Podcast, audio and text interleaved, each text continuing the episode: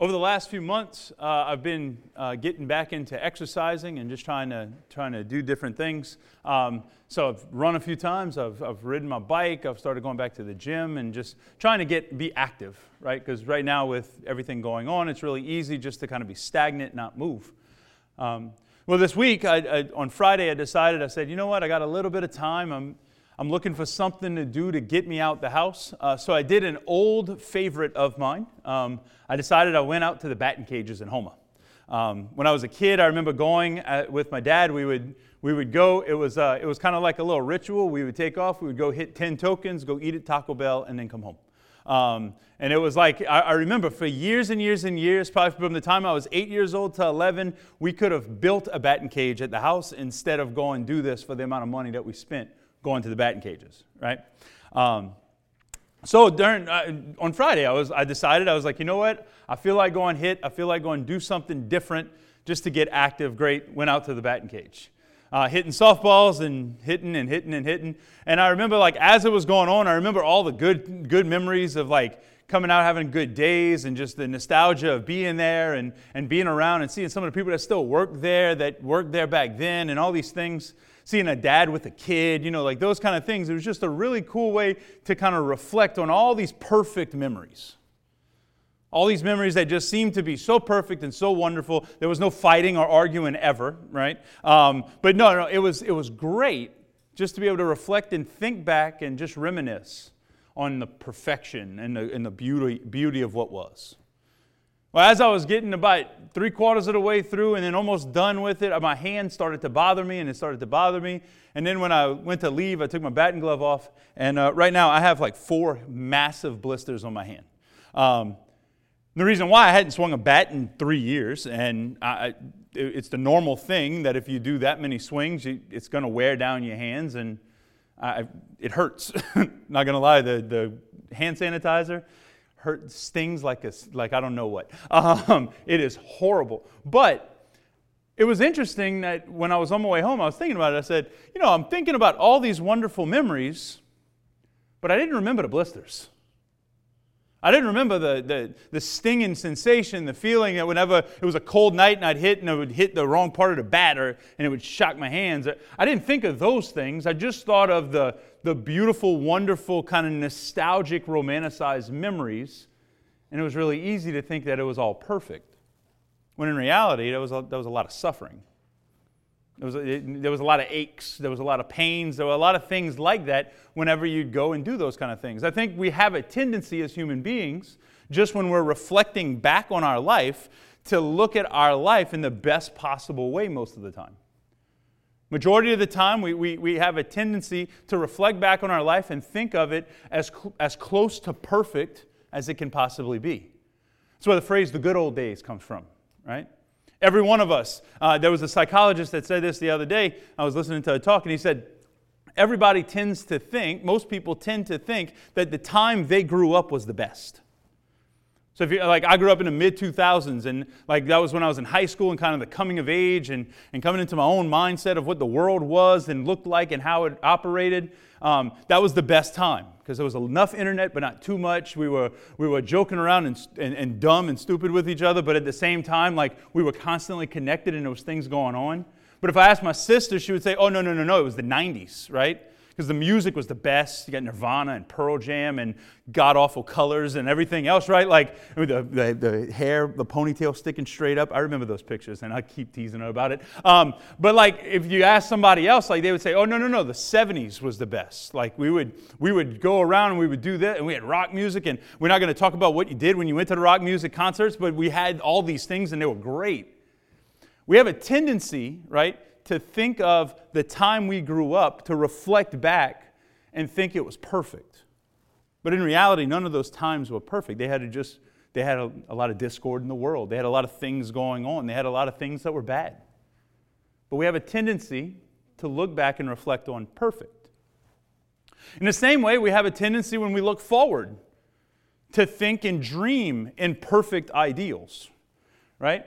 On a, on a wedding day, a bride walks down the aisle. Her husband, her, her groom, her husband to be, her groom is waiting at the altar. All he's worried about is not passing out. But in her mind, there's like all of the dreams of life are out in front of her.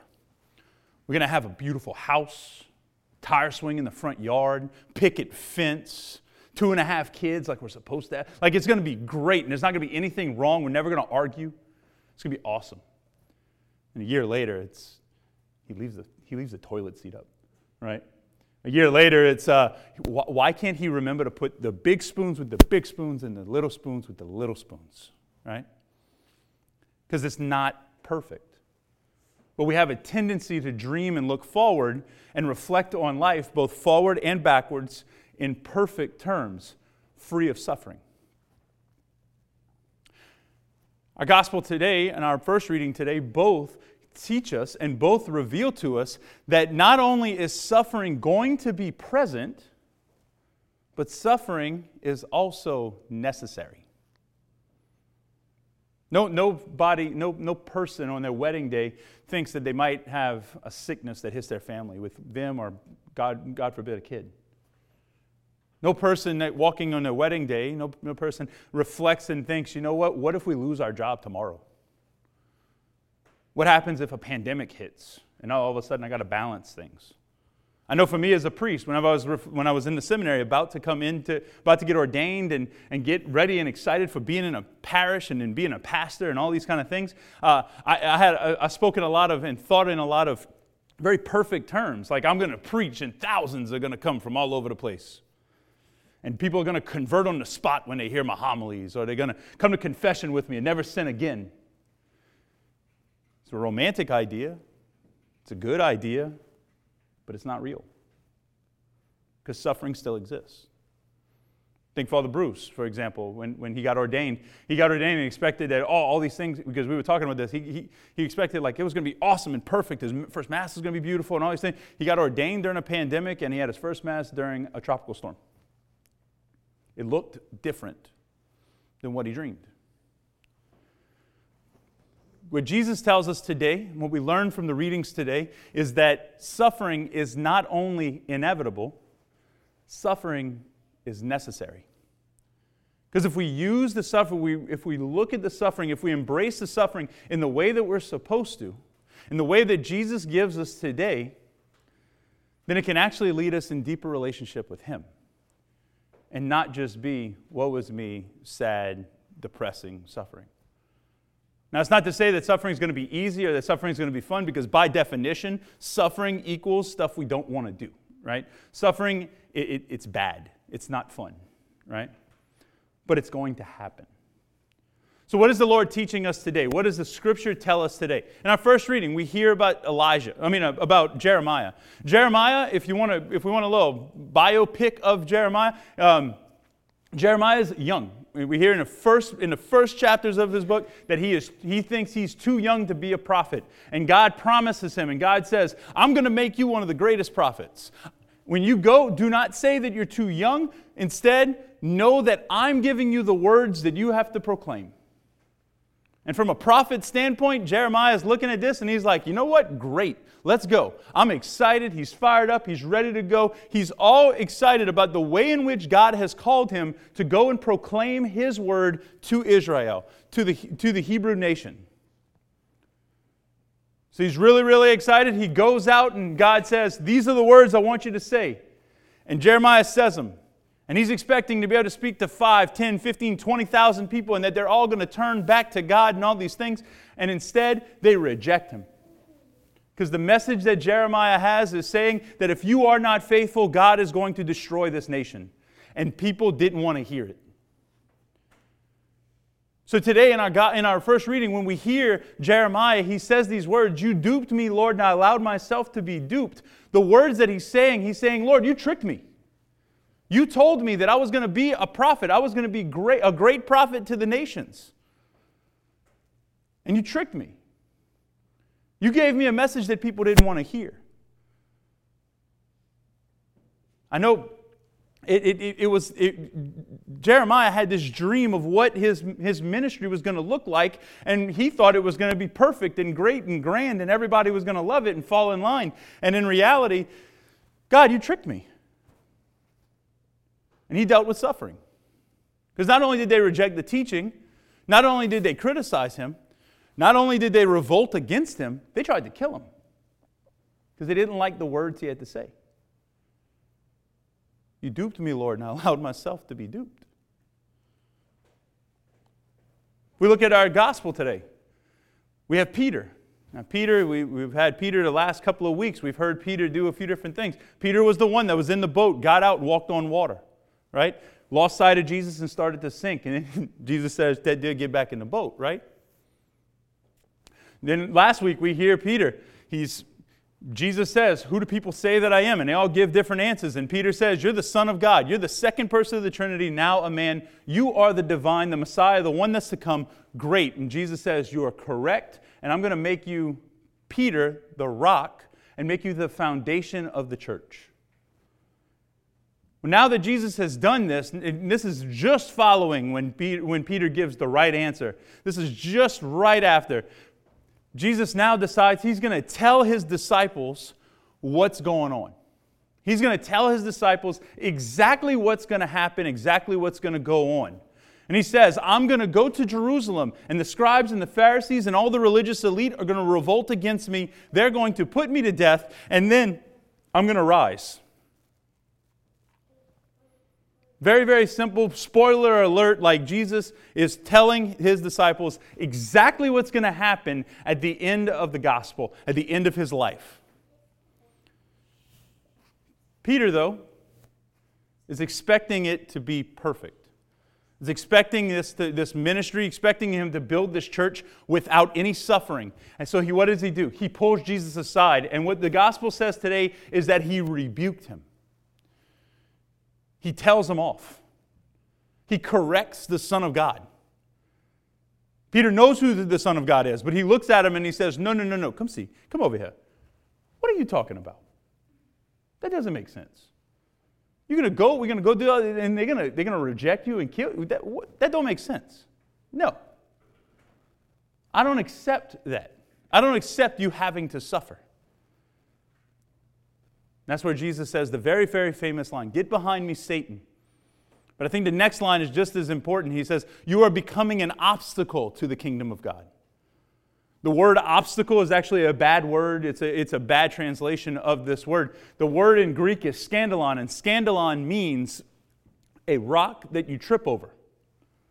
So now he has gone from being the rock, the foundation of the church, to now the rock, a scandal, something that's going to cause people to trip and not be able to follow the Lord. That he's saying that you have gone from giving me the right answer to missing the point more than you know. And he looks at Peter and he says, Get behind me, Satan. You're becoming an obstacle.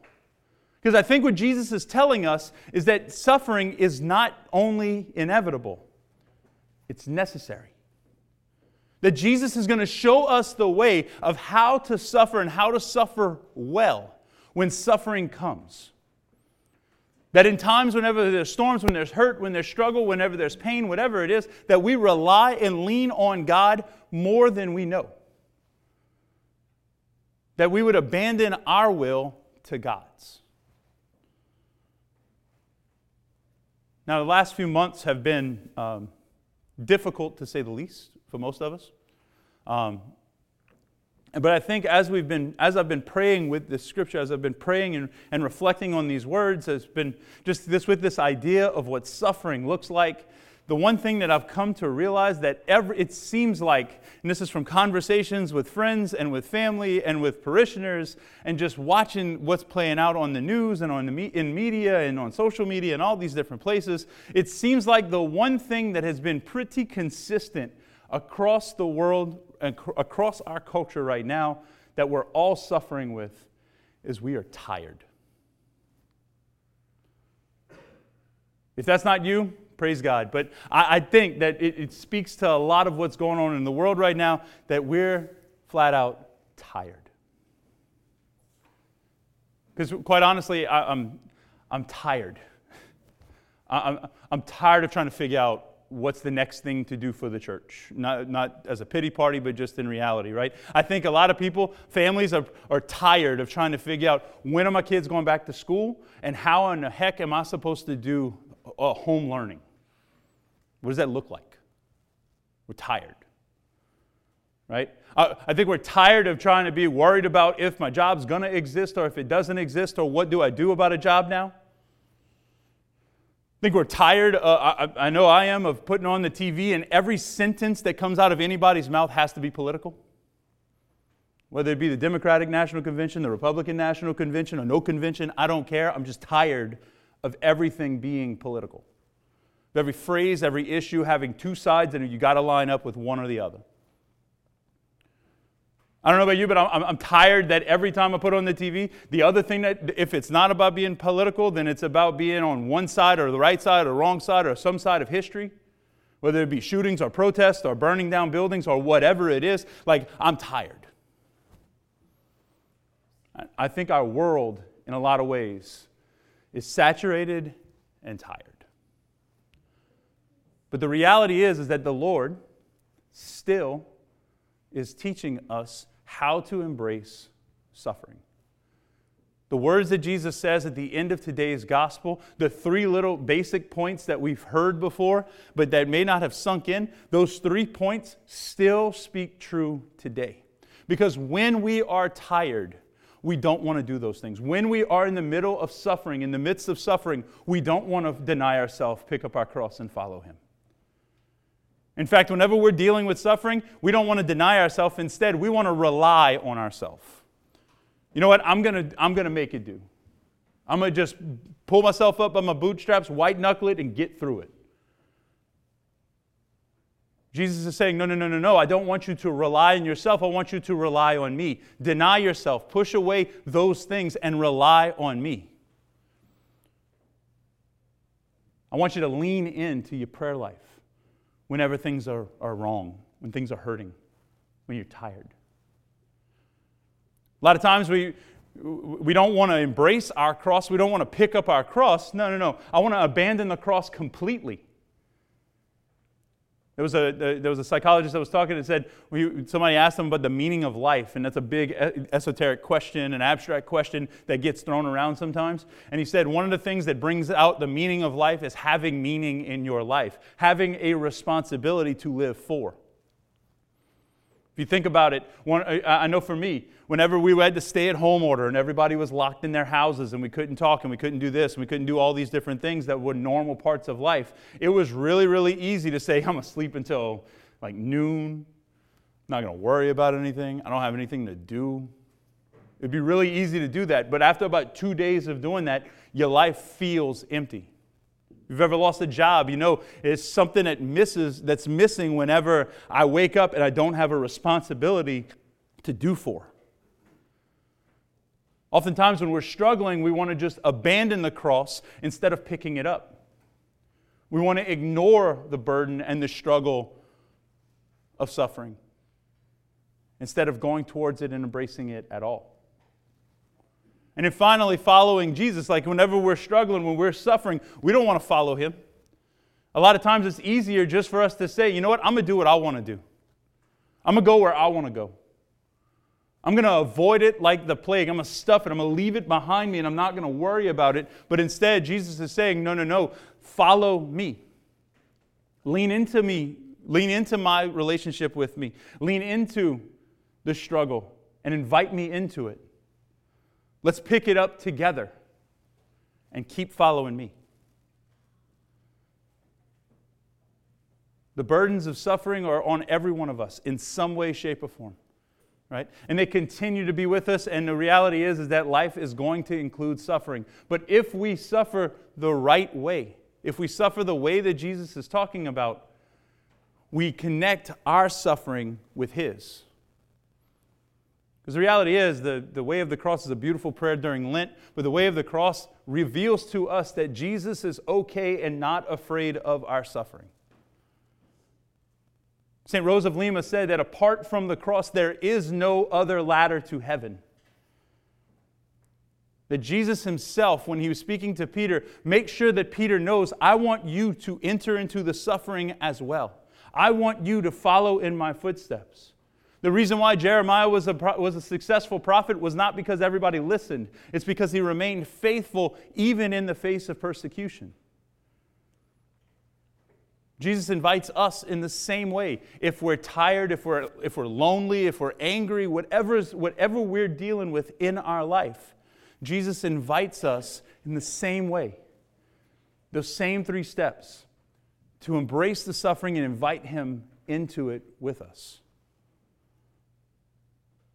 It's a lot easier said than done. It's a lot easier to kind of to, to, to think of it as a good idea. And it's a lot harder to actually invite the Lord in. But whether, whatever it is that you're suffering with, whatever it is that you're carrying, whatever burden it is that you either want to try and ignore, distract yourself from, or stuff, the Lord is saying, No, no, no. Let me in. Let me come in with you. Deny yourself, pick up your cross, and let's carry it together so that you can follow me. Amen.